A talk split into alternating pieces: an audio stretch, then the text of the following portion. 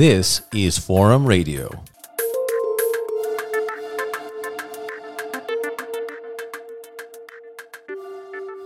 Hello and welcome to Forum Radio with me, Jan Velinger. Thanks for tuning in. I'll be your host for the next 30 minutes or so.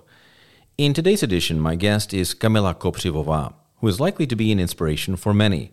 She completed a master's and PhD at the Hussite Theological Faculty before continuing rabbinical studies at Abraham Geiger College in Berlin. Kamila Kopřivová is on track to soon be ordained the first female Czech rabbi, a remarkable journey. She tells us more about what it's like to follow just such a path, what it's like to live in Israel for a year, and much more.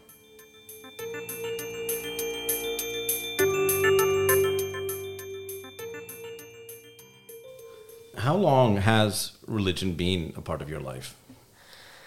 I have this funny story that I sometimes tell people that when I was about 10 years old, I got a children's Bible from my parents as a present, and uh, I immediately started reading it.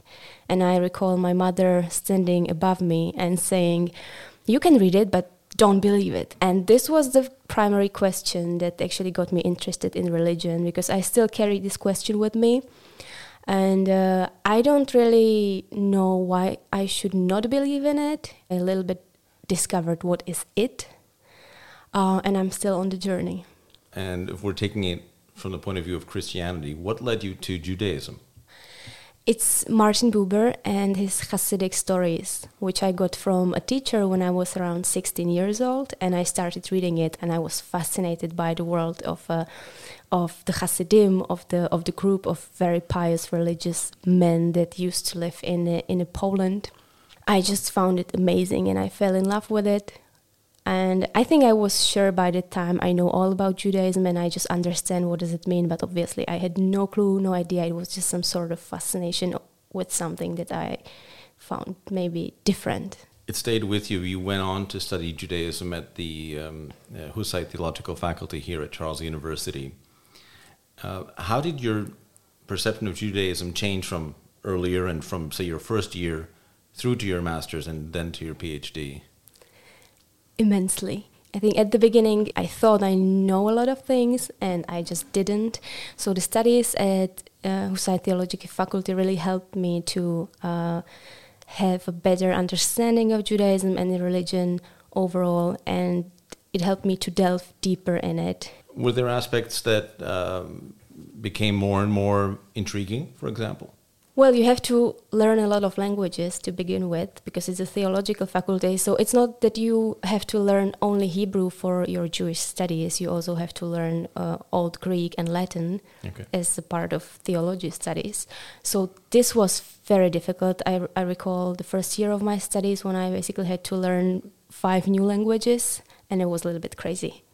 What were the other ones? Latin, Greek, Old Hebrew, Modern Hebrew, and uh, Aramaic.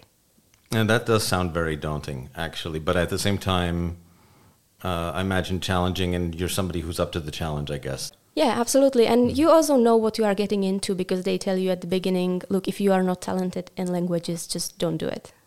So that was the hardest, or was there anything else? I think this was the hardest because you really have to sit many, many hours on your desk and just learn and learn. You actually converted to Judaism. When did that come about? When did you begin seriously considering that? Was it part of your studies or did you already consider it before? I did not. I started as atheist. I come from atheistic family, so I, I wanted to be a scientist yeah. in the humanities. And I did not consider uh, joining in a religion at the beginning but during my studies, I attended few services um, in the Prague progressive community, and I slowly began uh, coming there, and I was more and more involved. So it was kind of a natural process. We used to say that if you start at the faculty with faith, you leave without it, and if you come without faith, you you live with it. Mm-hmm. So would you say that was your case to a degree? Absolutely, yeah. yeah. Um, converting to Judaism not an easy process. Obviously, everybody's heard how difficult it, it is, but is it as rigorous as they say? It is hard, from my perspective, it was maybe a little bit easier because I was already engaged deeply with Judaism and I knew a lot of things from my studies. So when I came to the rabbi and I wanted to convert, uh, I didn't have to learn everything from scratch. I didn't have to learn Hebrew and the whole tradition. For me, it was more about the practical part, which you basically have to live through at least one year of the Jewish calendar with the community to attend all the holidays, to attend Shabbos, and stuff like this. But if you come from outside and you have no idea about Judaism and no idea about how to do stuff, you cannot read Hebrew, then it can be very difficult. Mm-hmm. Have you known other people, I imagine you have, who have tried and given up, for example, or succeeded and then gone, I would have never have done that if I had known how difficult it was? There are definitely people who start and then they realize in the process that it is not for them because it's too difficult, or they just learn more about Judaism and they sort of understand that they have been living in a dream or they believed in something about Judaism that is not actually true, so then they give up and that's okay. Mm. I don't really think I know people who would go through the whole process and then stop attending. Right. Obviously, colleagues with whom you did study at the faculty. They don't have to be religious. As you said, you came uh, as an atheist. And of course, as a scholar, you can appreciate still the history and all of the, the nuances and, and, and differences. But is it deeper if you do believe? This is interesting question. It's also quite discussed in the religious studies whether as a scientist of a certain religion you should be or should not be a believer of that religion. Because obviously when you believe in the religion then it becomes true for you. So how are you going to apply scientific methods to it? So there is this discussion whether it's appropriate it is not appropriate.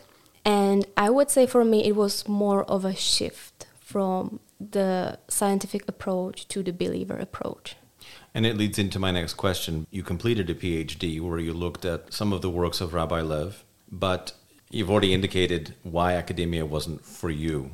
I imagine you don't regret your decision to move towards rabbinical studies.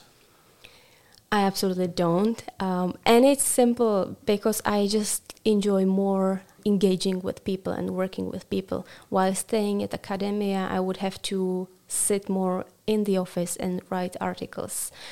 And honestly, I know that these articles are not being that much read. I simply love working with people and engaging with them. And this wasn't what I was getting from my work in academia. So I decided uh, it's not for me. A turning point was your acceptance at Abraham Geiger College. I imagine it was important for a number of reasons, but are they connected with what we've been talking about here with this immediacy, uh, with being in the community? Yes it was a great shift. It was a second master, so you would expect it expect it would be basically the same. And in certain ways, it was the same because theology and all the things you study at the faculty are sort of the same, but the perspective shifted because suddenly I was viewing it viewing it from from the perspective of being a rabbi of a community and how can I actually use this knowledge to help the community to teach the community. So the studies became more practical in a way, but also theoretical part became more practical in the way that I immediately started processing stuff for the people. How many different communities did you engage with, and how did the reality in the different communities differ from what you'd learned in textbooks? Basically, during the studies, you have to work at communities. Um, so I worked at communities in Germany, uh, in Israel, and uh, you are just sort of thrown into deep water. And uh, most of the time, because the communities are small and they don't have their own rabbis, uh, so you come there and suddenly you are the rabbi. Still, you are a rabbi student, but you have to do everything, and they look up to you. And uh, you are even in your first year, and you just do not know how to actually do it, but you have to do it and this is very challenging and i think it's also very helpful because by this you learn so much. Was there a great difference in the makeup of the communities and say their approach to judaism how they um, felt about certain issues or even how they applied it in practical terms? Every community is different. All the people are very different. So this might be a little bit challenging because you study at school how to do stuff, let's say how to lead services. And then you come to different communities and you actually see that every community has its own melodies, its own customs on how to do things. So you learned one thing, but it's not so useful in a way that you have to shift constantly and accommodate the needs of each community. So you know something in general, but then you have to specify a lot. Are there unexpected hurdles? Do any people give you a hard time? People give me a hard time all the time. Why? people have questions, and you know, when you are in this position that people look up to, they think that you know everything, but mm. no one knows everything. So you know, sometimes you just don't know, and I think it's okay to say that I don't know, but I can look it up. So by the time you were studying at this level, you had already firmly decided to become a rabbi. That was set. Were you firm in your decision, or were there moments when you, say, maybe doubted if it was still the right thing to do? I doubt it all the time. It's a thing that I have to decide for myself basically every day when I get up. Is this the thing that I want to do? Uh, is it still okay with uh, my own beliefs that I want to do this? So, and I believe this will continue through all my life. That uh, this sort of persuasion or belief will be shifting constantly. Um, but as I go through the process, I think I'm more and more sure that this was the right choice for me and I want to stick to it. Because you're a convert and because of your own worldview and because of your gender, I guess by default that puts you in the progressive wing. You couldn't be on the conservative side of the aisle even if you wanted to. Is that correct? There is a stream that is called conservative Judaism or Masorti, and they are absolutely fine with with ordaining women rabbis. That would be fine in the Orthodox spectrum that is more problematic, but lately there has been also female rabbis in the Orthodox world. So it is shifting, but it's problematic. For whom it is a problem, uh, have you come up across that kind of opposition a lot through your studies or even through your activities in the communities? Um, yes, uh, I can say that I was I was studying a year in Jerusalem, and uh, I attended services led by a group which we call Women of the Wall. And this is a group of women that meets once a month, basically at the beginning of Jewish month, at uh, the Western Wall in the women's section because there are sections. It's divided to male and female section.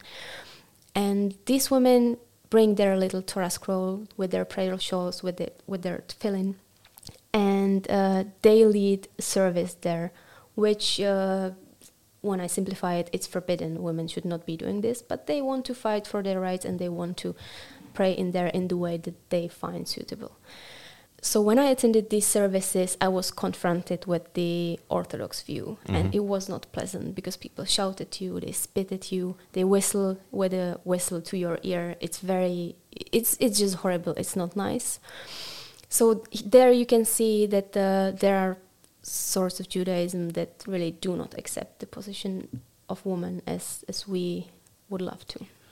I feel I have the right to pray there just as anybody else, but the experience for me was not very nice. I, I, I did not enjoy it. I just don't like crowds and I don't like violence. So yeah, I I did not like it, but I still felt strongly about the importance of supporting them. So I was attending, even though I did not like it.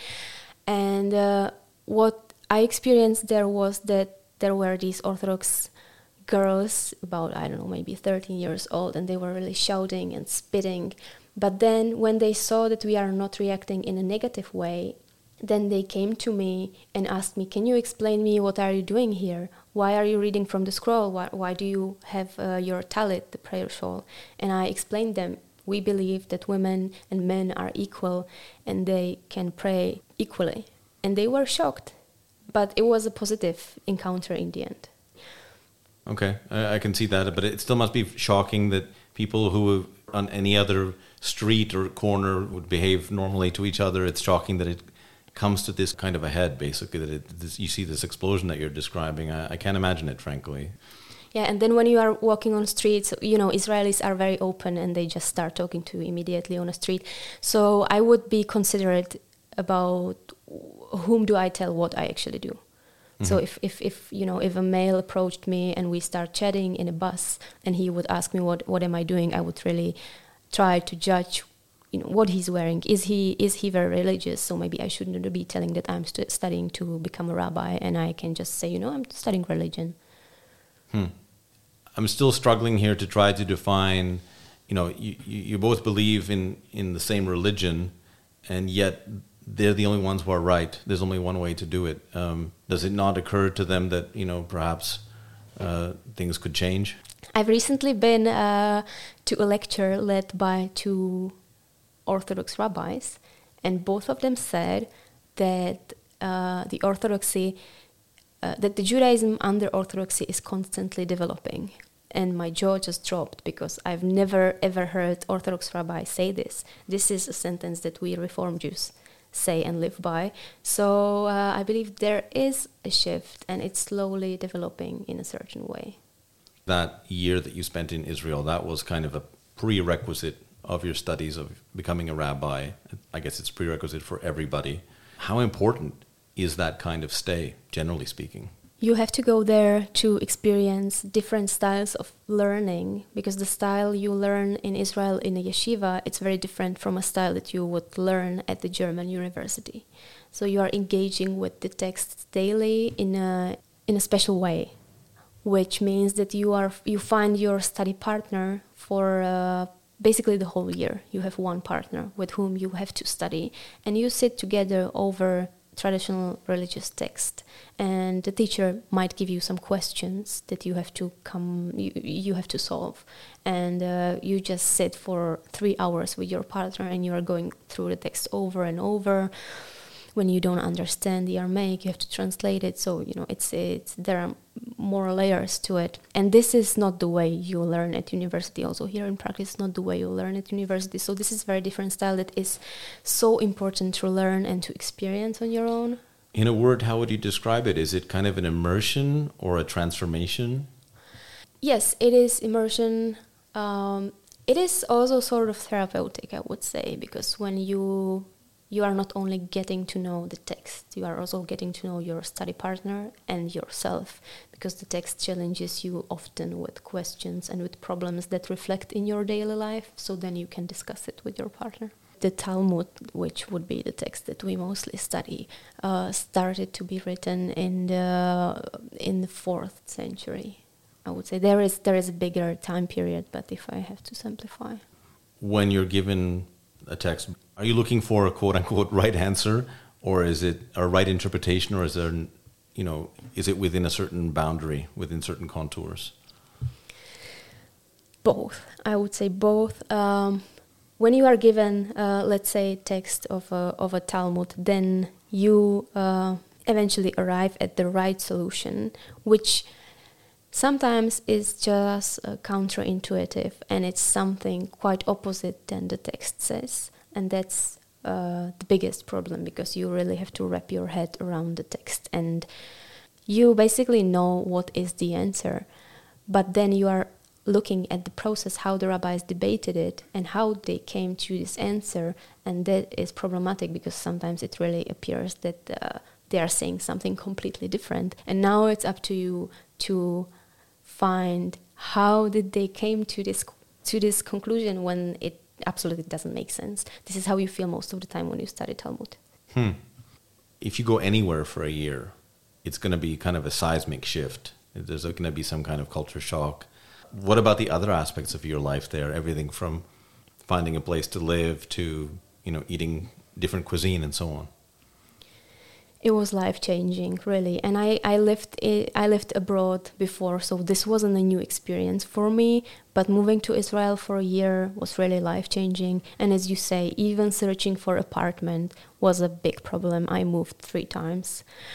And it wasn't easy to find a place that wouldn't be crazy expensive and that would not be uh, you know 1 hour away from jerusalem so uh, this was a problem. Then, as you say, the cuisine that's that's uh, that's a story for itself because it's just amazing. It's really great, and you enjoy living there with the people who are your own people in a way because suddenly you are not the minority anymore, and everybody knows what is Shabbat, what holiday is coming up, what you have to buy, where you have to buy it. It's not a problem here when I need to buy certain things things, it becomes a problem and I can order it online.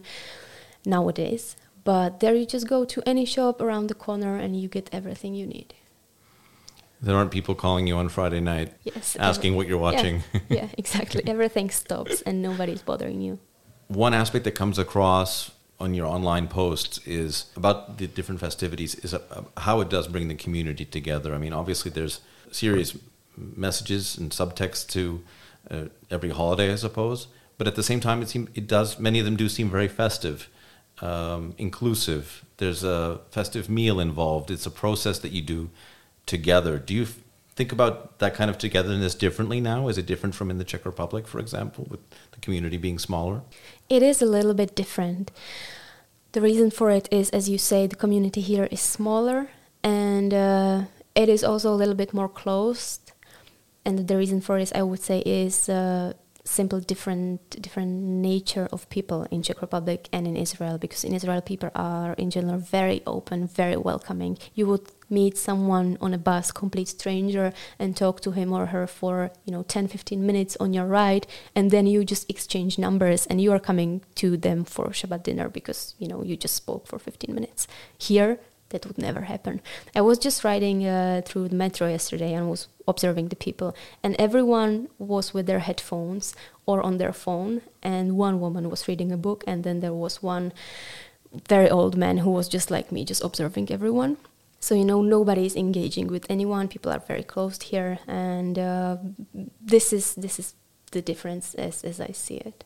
At the same time, I'm sure you account a little bit for the fact that as a foreigner, that it plays a role as well in terms of interest because people are generally even more welcoming when they know you're from somewhere else and they're proud of their country and they want you to experience that. So do you account for that as well? Yeah, but you know, in Israel, basically everyone is a foreigner. The country doesn't exist for that long, and there is a great number of immigrants. And you know, if you ask any Jew, they would say, you know, my grandma is from Poland and my grandfather is from Lithuania. So um, people are used to different cultures and foreigners. What are maybe some other impressions? Because I know that you were in Jerusalem, being in the ancient city uh, must be incredible. And you were also in other parts of Israel. Uh, I recently did an interview with an academic who goes to Israel regularly, and he talked just about the experience of being in the desert uh, as being phenomenal. Fill me in on those experiences. Yes, the desert is my favorite part by by far. Really, it is uh, breathtaking. And I was I was in the Negev. I don't know where he was, but the silence is the silence that is just deafening. Uh, it's it's incredible. You cannot experience this anywhere else. Um, but I was lucky, and I I don't even know if I can say lucky, but I arrived to Israel in August when the country was still closed because of COVID, and I experienced the old city empty, and that was really impressive and beautiful and scary in a way because I came to the Western Wall and there were just very few people. I think I will never ever see this again. And then I went to the Church of Holy Sepulchre because I wanted to visit it and see it. And I was alone in there. And there was not this line of people who wait to see uh, the grave of Christ. There was no one. That's amazing. So I wanted to ask you how your view on the Abrahamic religions had perhaps changed or evolved over time. The three monotheistic religions that are all connected. How do you see them now? It's really interesting to see all of them in one city, in one town, living together. And you have different types of people. You have people who just want to live in peace and who cooperate and live next to each other, our neighbors, our best friends. And then you have people who just don't want to do this and who want to fight. Mm-hmm. So living in the middle of this is very challenging because sometimes you just sit in the school in the yeshiva and you pull out your phone and you see that 300 meters from, from you there was a stabbing and that's horrifying. That's really bad.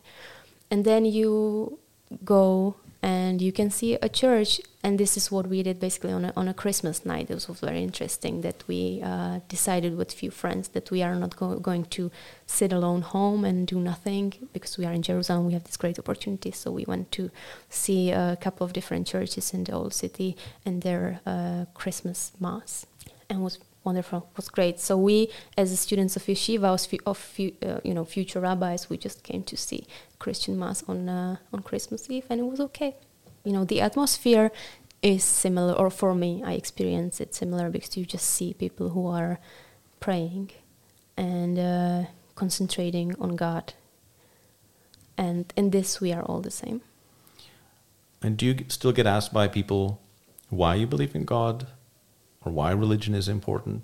Yes, I, I think I do not get asked why do I believe in God because this is also hard to explain. Uh, why is religion important? I get this question sometimes, and uh, it's interesting because uh, sometimes I feel that the people want me to persuade them that God exists and that they should believe it, or sometimes they want to persuade me that God does not exist. and uh, I don't know what they expect me to do. Maybe I should give up everything that I'm doing and just, you know, do something else. Are a lot of people looking for something and, you know, they gravitate towards you? Maybe you will give them a bump or a push in some direction? Mostly it is when they gravitate toward Judaism. I get a lot of messages privately when people ask me and uh, they want to know more or they want some literature or they say me they found out that they have uh, some Jewish ancestors and they would love to learn more. So how, how can they do it? So I get lots of these messages and I'm always happy to answer and help if I can. You recently were a guest uh, on a show with the very well-known broadcaster Lucia Výborná and uh, she had a very funny anecdote, um, which was basically about you waiting for the interview. And a colleague came to her and she described it and said that, "Wow, who, who's that young woman over there?" Because I guess they were expecting something else.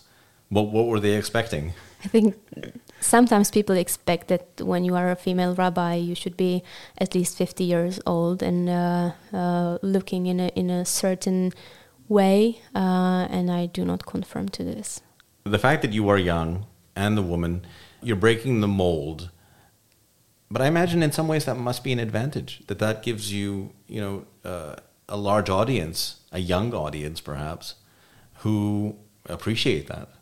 I think it is sort of attractive and exotic that I'm a woman in this role, in this position, and it's uh, new, so people are interested what is going to happen what is this this is even possible wow we didn't know it. So it's cool and interesting. So i get a lot of uh, positive uh, feedback on this. Yes. Výborná also suggested that there might be some drawbacks and she kind of presented a scenario where you're going to be working already in the community as a rabbi and whether some 60 year old local will come to you with their problems because they'll say, well, what could quote unquote this girl possibly know that would help me? Not to be disrespectful, but you know, that's the thinking. Yeah, absolutely, and it's true, and I realize this, and it is a challenge. I also, and I see that the, that this would probably happen many, many times, but this is uh, who I am and how I am, and uh, you know, maybe more younger people will come to me and ask for advice, and they would not come to a sixty-year-old man with a beard without any It's true. Maybe even gender isn't isn't isn't as important there as the age, because I imagine even if if you're a male rabbi and you're young, that it's the same problem. You know, it's about life experience. But again, you're reaching a whole maybe different segment as well, and you reach them in large part also because of who you are on Twitter, and uh, you have a very catchy name on Twitter, which is Rabinka Zatzviku, which uh, translates as rabbi in training revealing, of course, that you are a woman in Czech. Are there other female Czech rabbis? No, we have no female Czech rabbis. There is one rabbi from Poland. She serves at the Jewish community of Ostrava right now. Um, but God willing, I will be the first one. Tell me about your communication with the internet users. What kind of conversation do you engage them in? Because you have this uh, regular posts which are called Dviklat, Yes, I do not know how to translate this into English. It would be uh, like connection of two words, Twitter and interpretation. So the idea behind this is to study together one verse from the Old Testament a day and people can engage in a question that I write there or they can come up with their own questions to the verse and they do. It's sometimes very interesting sometimes it's very challenging because people have their own critical thinking. So they are posing uh, very challenging questions to this and i think it's working well. I would love to do it maybe more in connection to hebrew because if we look at the verses in hebrew they are even more interesting and you can go into the grammar but this is not the way how to do it on twitter also because the people who engage probably do not know Hebrew that well, so it's really difficult. Um, so I'm always trying to come up with the question that connects to the verse, either in a way that explains the verse more deeper, or in a way that uh, sort of reflects your own um, life experience. Mm-hmm. How used to it are people? I mean, somebody will do something else. I'm not comparing the two, but somebody will play Wordle every day. I imagine here people uh, engage and they look forward to it. Is that the case? Yes, a few times I stopped. Uh, first time I stopped was when, when the war in Ukraine started, and I just felt it is not really appropriate at the first days because the news were horrendous and everybody was just following that. So I felt now I, when I post something uh, different, something about you know just reading from the Torah, it will be not appropriate. But then a few days into the war, I realized we have to come back to normal life and just continue. So we continued. And then I uh, stopped when I was on vacation, but people really missed it. And I got asked, what's happening? Where is, where is the tfiklat we needed, we wanted, and we want to continue? Kamila Kopřivová, thank you so much for coming in. Thank you for having me.